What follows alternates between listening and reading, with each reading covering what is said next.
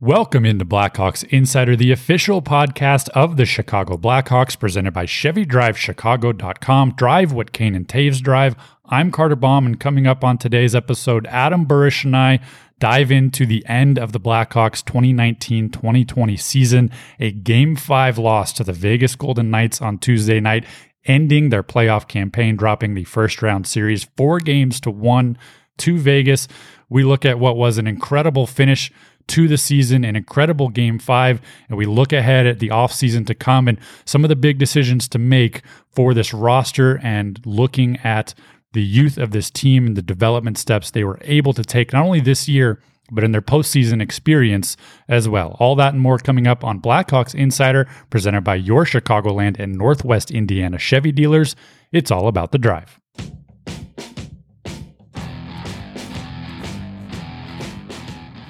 It's showtime. In the playoffs, it's win or go home. With Chevy, it's win and go home in a new Chevy car, truck, or SUV. Check out Shop, Click, and Drive at your local Chevy dealer. Shop online 24 7 and take delivery at home. It's simple, it's safe, it's smart. Go to ChevyDriveChicago.com to locate your Chevy dealer and schedule a test drive. Eye it, try it, buy it, whatever it takes your local Chevy dealers, proud sponsors of the Chicago Blackhawks. Welcome into Blackhawks Insider, Carter Baum alongside Adam Burish. And Burr, we uh, it's been a nice run here, but the Blackhawks season coming to an end on Tuesday night. A four to three loss in Game Five to the Vegas Golden Knights. They dropped the series four to one to Vegas. Um, we'll dive into the game. We'll dive into the experience. Uh, I'm sure in just a few minutes, but I wanted to just get your general thoughts on what we've seen in the last really, I mean, two months or so since uh, since all this started, since hockey started to return, and uh, most importantly, the last two and a half weeks of meaningful hockey and, and games on television um, for the Blackhawks. Well, it was fun. It was uh, it was exciting hockey. Um, I think when it all came back right away, and it happened kind of fast. All of a sudden, next thing you know, you kind of you turn your TV on, you're like, "Holy man, there's hockey's back!" And it's like playoffs now, and it's fast and it's crazy and it's back and forth. And um, I think for Hawks fans, what was so exciting, I think we had the best matchup and the best series of that opening play round against the high flying Edmonton Oilers with you know really with one line. Um, you know, Edmonton had kind of a, a, a tough defense, a tough uh, their their defensive core, excuse me, was not so strong, not so great. So there was a lot of openings. You saw high scoring games.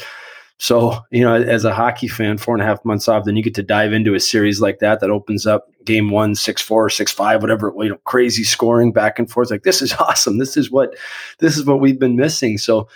Um, from a fan perspective, it was fun. From a Blackhawks perspective and a team perspective, um, I think it was good to get back and play and get some evaluation on guys in some you know more stressful playoff type situations. I think it's always different with fans in the building still. Um, I think you could still get a good look, and you heard Toews and Kane and Keith kind of talk about it after that. It was great to get that experience in playoff hockey. Good to get some young guys some playoff experience. What was that like? I still think it's different with fans there. I think the pressure is different. I think the feeling you get is different. Um, I was surprised and, and, pleasantly surprised throughout the NHL and the playoffs and with the Hawks that the games were still they had a playoff feel to them. There was some bite, there was some pace, there was some momentum swings back and forth like uh, like you expect and, and get in playoffs. Um, so as far as an evaluation standpoint, I, I think you could still get that. Uh, I think it was fun to see some um, some of the young guys contribute and play well in the playoffs, and and um, it, it, for me, it was uh, you know selfishly as a fan um, of this team. It was fun to see them see them back and play in the playoffs.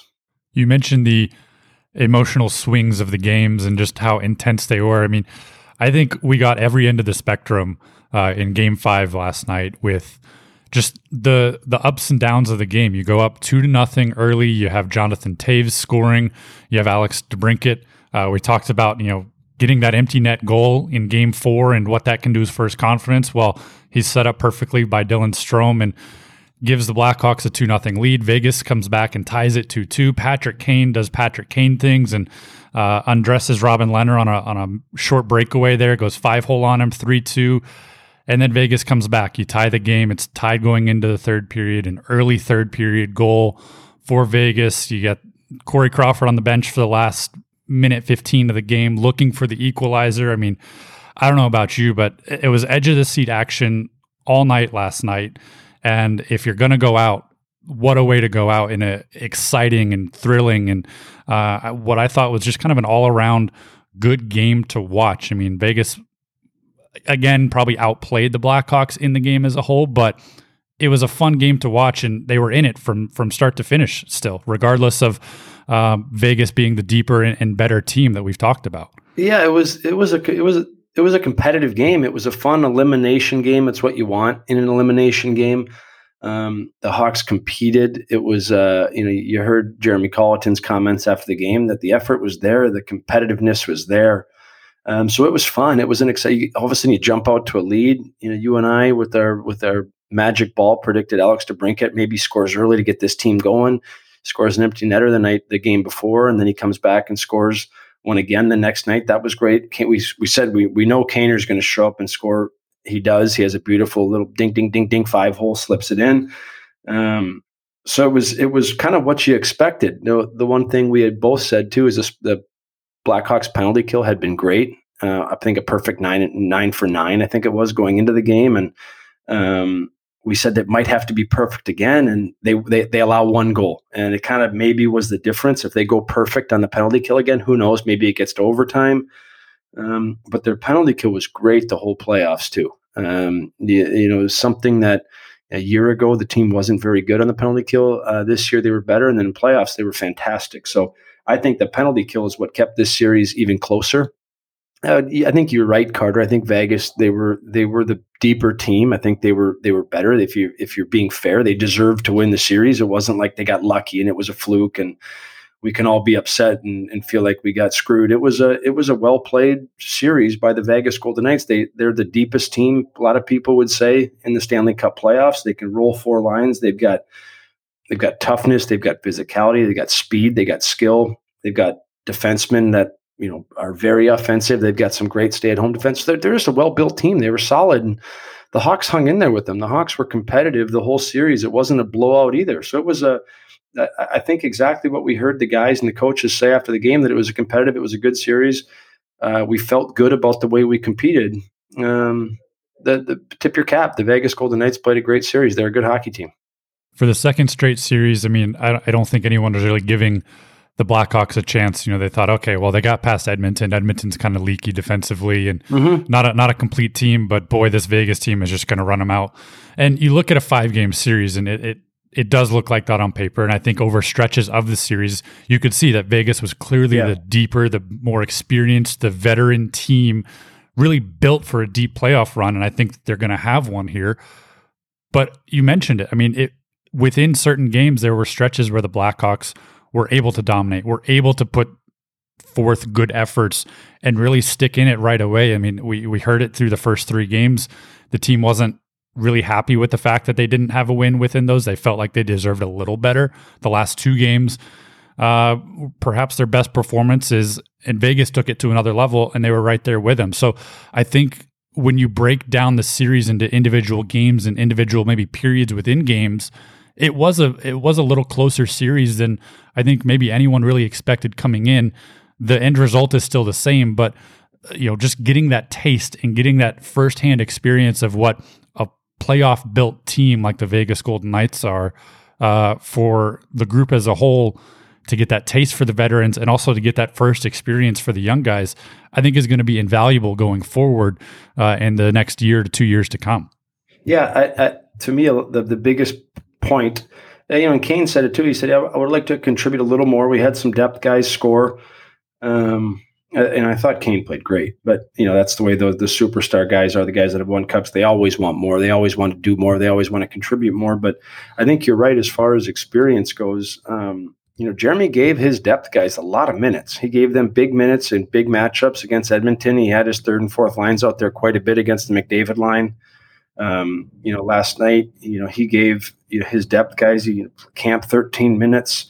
Um, Quenneville almost 14 minutes.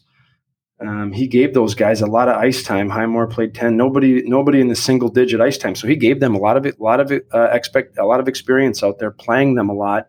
And I think that kind of shows you if you're one of those bottom six depth guys, you're thinking, all right, good. I got the experience. I got to play a lot. And now I can kind of evaluate if we're going to be a Stanley Cup contender and a team, seeing what the Vegas Golden Knights, their third and fourth line guys, they had a lot of offensive zone time. And I think our depth guys played well. I think they competed, but I think they were on their heels a lot. And if you want to be a, a really good team and you, you kind of show your teammates and your and your team that you've got that great depth, those bottom guys, now they got to take the next step and say, all right, I want to initiate now. I, I, want to go out there and pin a team in their zone for a minute, like the Knights' third or fourth line did often. I want to be heavy on guys. I want to stop around the net. I want to create some chaos a little bit. I want to make defensemen uncomfortable.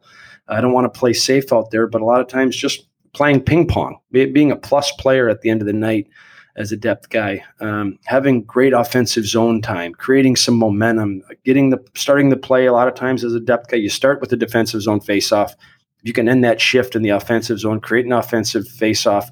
Then you know you're coming off the ice and Kane or are coming over the boards for that offensive zone. That's a positive shift. And doing that over and over and over again in a long series and a long playoff run, that's when you know, all right, that now our depth guys are there. They figured this out. They kind of figured out I don't always have to score, but I don't always have to play on my heels either. Um, and at times, the, the Vegas Golden Knights, they make you feel that way that you got to defend, I got to stay back, I got to play careful because they just keep coming and coming and coming at you. Um, but getting that experience playing against a, a team that I, I, I, wouldn't be surprised to see the Vegas Golden Knights in, in the Stanley Cup Finals, the way that way they're playing right now and the depth that they have. Because I think as this thing goes on, you're going to see more and more guys get tired and sore I, I, you hate to talk about injuries, but uh, you're going you see teams now. A lot of guys are going down, and guys are getting sore and hits, and they're wearing guys out. And so, you know, it's going to be a, a, little battle of attrition too. But um, for me, it was a good lesson for a lot of these young Blackhawks. Their first times in the playoff, and then playing against a team, you know, in the Vegas Golden Knights that is that you know went deep last year and the year before went to the finals to a game seven. One guy who was getting his first taste of playoff experience, but uh, certainly didn't look like it out there, and I don't think we've talked a ton about over the last few weeks. Is is Connor Murphy? Uh, another incredible game in Game Five, a beautiful, uh, almost Savard uh, type move to keep the puck in at the blue line and set up the uh, the second goal in the first period for the Blackhawks. A guy who has been pretty much a consistent blue line force back there. Usually, maybe a quieter guy, but I think especially when you see him paired with Duncan Keith over the last few games, you know, just what he's able to do on the ice, I think we really saw Connor Murphy take yet another step forward in his game and um, another bright spot on that blue line when you look into the next few years of, of a young guy like that who can play that type of game, who has that shutdown role and is already starting to perform at that level. Yeah, you, you've mentioned his name a couple times in the last month, and you and I have talked about him, but I, I, think this playoff run was the best he's played as a Blackhawk. It's, it's the best we've seen him play.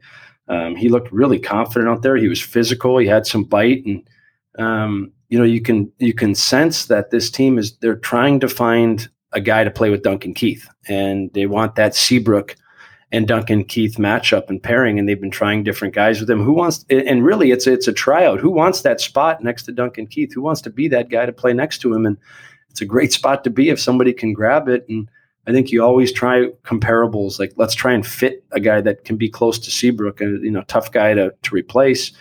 Um, side note, I thought it was pretty amazing that Seabrook was out there practicing before this whole thing started with the guys, full contact, full go after having you know multiple hips, two hip surgeries, a shoulder surgery. Like, geez, I'd be on my deathbed after two surgeries like that. And next thing you know, like it feels like 15 minutes later, he's out there practicing and full go. So um, that was pretty cool to see for me. Um, but yeah, Connor Murphy, he last night he looked like that guy. He looked like that guy that could be the Seabrook next to Duncan Keith again. He was he had some great offensive flair like Seabrook has.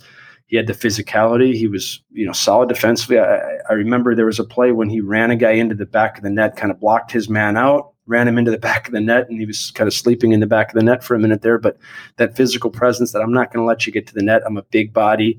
It's annoying for forwards, uh, you know, playing against Seabrook and practicing against him. Just a big body that is always in your way around the net. You can never get to where you want to get to. It's it's it wears forwards down. It's hard to play against a guy like that. And Connor did that in multiple times this series.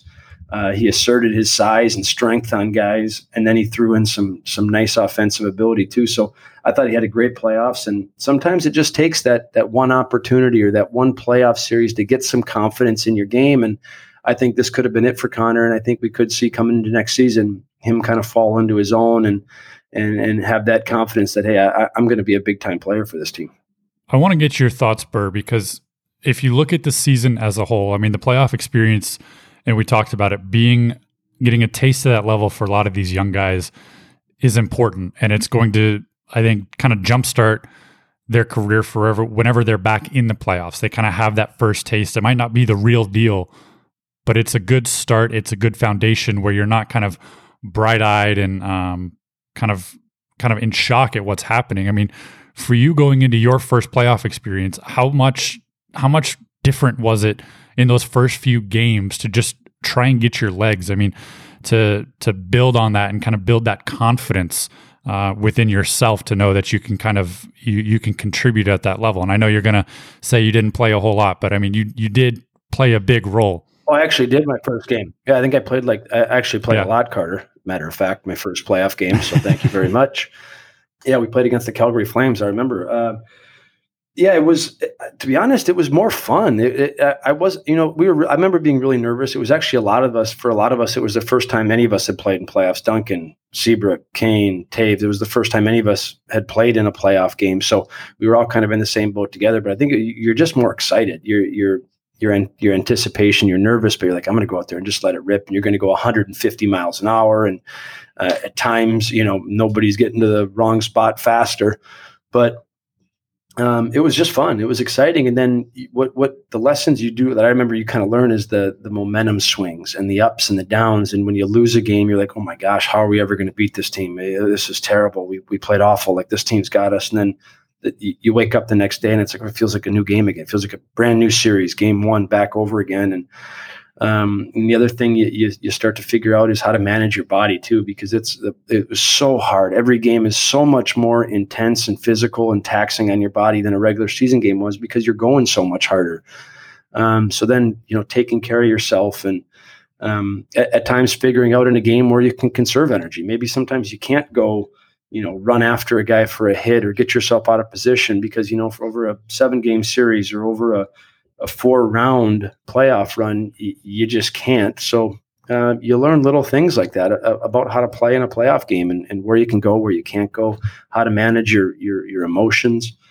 Um, so it was it was good for these guys, and, and I'm sure even something like this when you know you didn't have a whole lot of practice time. Who knows what you know guys were doing the four and a half months off. So I'm sure there was a lot of times in these games and between games when their bodies were tired and sore. And how do you manage that? And the emotions are different too and so i think that's a, a lot of that is, is, is good for guys to go through you see so many of these young guys on the roster and i i, I want to get your your thoughts on this from the beginning of the season you know coming in there was maybe a little bit of a question mark of where's this team headed you have jonathan Toews, duncan keith patrick kane you know they're not getting any younger. They're still playing great hockey but they're not getting any younger.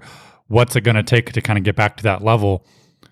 What's kind of the excitement level or where, where's your head at looking at the next couple years of this organization when you see the big steps that guys like Kirby Dach, Dominik Kubalik, uh, even Adam Boqvist, so all those younger names really took this year to prove that they're not ready two to three years from now. They're ready right now and ready to kind of step in and, and compete right away and really kind of jumpstart uh, this return to the postseason in, in a real sense and not the expanded playoff field, but to actually put together a complete season and go through the entire rigors of uh, a regular season and, and, make a playoff run now. Yeah, well, we'll start with Kane, Toews, and Keith, who you who you mentioned first. All, you know, Kane eighty nine point season. That's a to me that in sixty what sixty nine or seventy games. That's a hundred point season again for him. Possibly another could could have been a career high in points. Jonathan Toews, another career year uh, Duncan Keith, for me, had a much better year this year than last year. I thought he was, you know, he, again, has not missed a step, still an elite shutdown and offensive defenseman. Once they put him back on the first unit of the power play, the power play took off. Um, so those three guys, that's your core, and they're not taking steps back. They're actually taking steps ahead and getting better. So, okay, we're good there. Now we still got the core group of guys. We've got the superstars that you need to have to win a Stanley Cup. They're there. Now it's, you know, what are the guys around him doing? What are the guys around him? How are they going to fit in? How are they going to contribute? Um, I, I, should have said Brandon Saad too, who had a great year. I thought he had a great playoff Absolutely. too. He looks fast. He's a playoff player. He's got a playoff body. The way he kind of protects pucks and push guys around.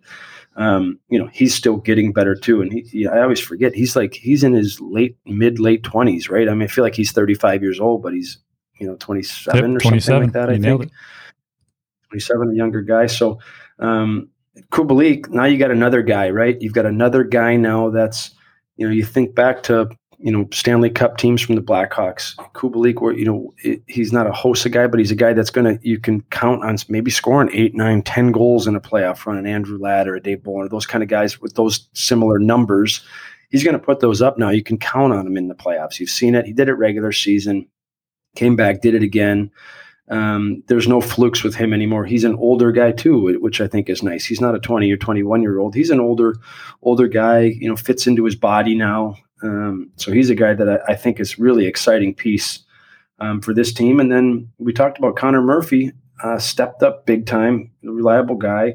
Um, and then Adam Boqvist, I think uh, again a guy that a work in progress, but a young guy that you could see he's got some high end skill, and you can always you listen to um, to what the teammates say about a guy, and if it's you know if it's kind of vanilla, if it's nothing, they'll just say yeah he's doing good, but they're they're really complimentary of him. They get to see him more than we do in practice um, the things you do in practice and the habits you have in practice and the plays you make in practice, um, that kind of gives guys a real look at what's this guy going to be like. And so high end skill, I think he plays a new style NHL. So another guy that I think that's exciting. Um, another guy that popped out big time, and you you've mentioned him a bunch, is Olli Maatta in this playoffs. You called him, an, I think you called him an offensive juggernaut uh, the other day. He's a fourth but, leading um, scorer. You know, a guy that I know, I know. So, uh, but again, that's a guy that you know has won three Stanley Cups, and the organization brought him in for some kind of depth, veteran defense, defensive, um, you know, pairing kind of setup. And you know, at times regular season, um, you know, it, it, it, was okay. He was. This is what now you see why they brought him in and why he was a part of the three Stanley Cup championship teams. Is he's a playoff guy too. He's a guy that knows how to compete, knows when to take chances, know when to kind of sit back and conserve. So I thought he had a uh, he had a great playoff too. So there's certainly some pieces here um, that are real nice to go to go alongside a, a, core group of guys that you know some crazy way they just keep getting better and better and better and, and just as much fun to watch as they were you know 12 or 13 years ago. As you look ahead to next season, there's a little bit of off-season work that Stan Bowman and uh, the hockey operations staff have to do. There's a couple restricted free agents, um, some some work to do. Dominik Kubalik's one of those guys. I personally think it's a no brainer to keep someone like that around. I mean, you've got a Calder Trophy finalist, someone who led the all NHL rookies in scoring. You're, you're not going to let someone like that walk away. You have Dylan Strome, Drake Caggiula, Slater Koekkoek, and, and Malcolm Subban, all restricted free agents coming into the summer. Uh, the only unrestricted free agent you really have from your NHL roster is Corey Crawford, and we've talked about him time and time again. I think he's a main staple of this uh, this revamped podcast that we've been doing the last few weeks. But uh, another guy who coming into the season, there were not questions, but maybe some concerns about his longevity, his health, with a couple of years of dealing with concussions. That's why you saw the team bring in Robin Lehner early in the season. But boy, oh boy, did Corey Crawford prove that he is absolutely an NHL goaltender, can absolutely lead a team, and um, you know continues to be a staple of this roster. Yeah, I don't think Corey wants to go anywhere. I don't think I'd be surprised um, if he went anywhere else. Um, I still think he's one of the top goaltenders in the league, and so uh, I think that's a for me a no brainer that he's back and then they sign him. Um, you know, it's, it's not going to be a ten year deal. I don't think anybody expects that, but I expect him to be back, and I know that he there. You know, there's no. I don't think there's anywhere else he'd rather play. I think he wants to be back here and, and play here. Um, the other guys, who knows? I mean, a lot of times, you know, we, we can look at that, and you went through that list of the forwards um, that need to be re-signed, and um, I think all of them you can make a case why they should be signed, but you don't know what you know the the staff and the, uh, the, what they have out there. What else is available? Who are the other players available? We don't, you know, we won't get into that, but there's other free agents that you know that they may say, I can get this guy, I can get him a little cheaper, and we think he's the same player or a better player. So there's just there's so many variables coming free agency day and who can slide in there.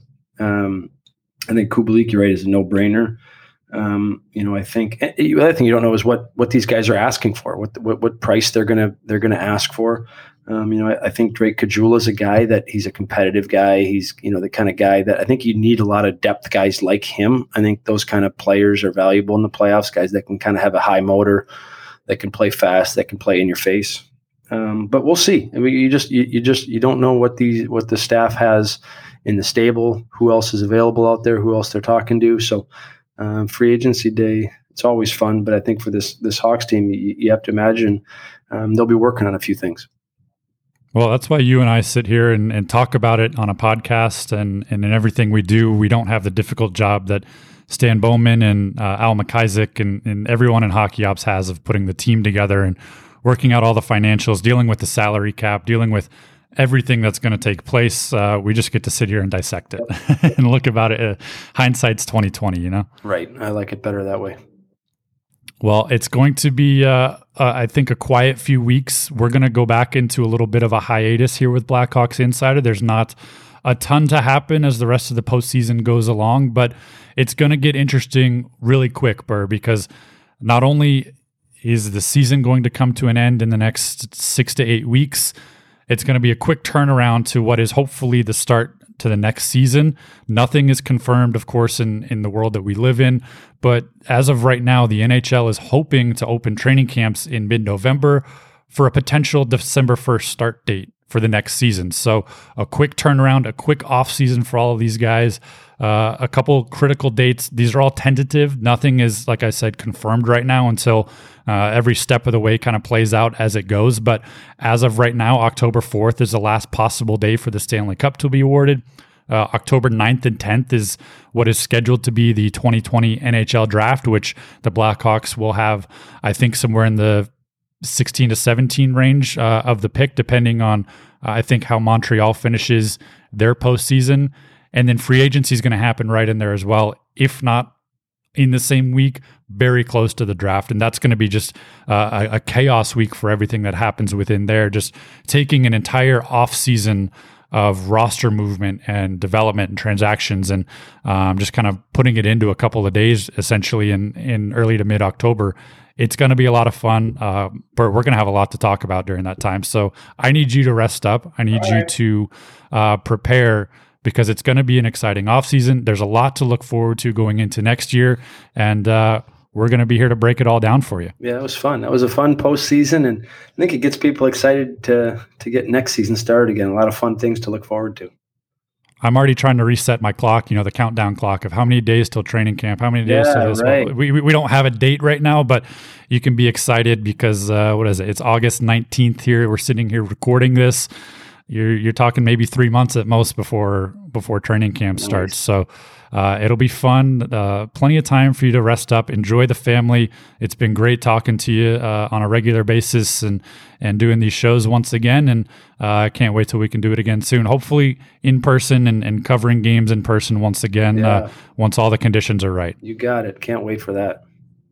Well, that will do it for today's episode of Blackhawks Insider. Like I said, we're going to go back uh, on a little bit of a hiatus, but stay tuned to Blackhawks.com for everything you need to know throughout the coming weeks about off season, about uh, free agency, the draft. We'll have you covered there, and we'll be back whenever uh, things start to pick up once again. So, for Adam Burish, I'm Carter Baum. We'll see you next time on Blackhawks Insider, presented by Chevy Drive Chicago.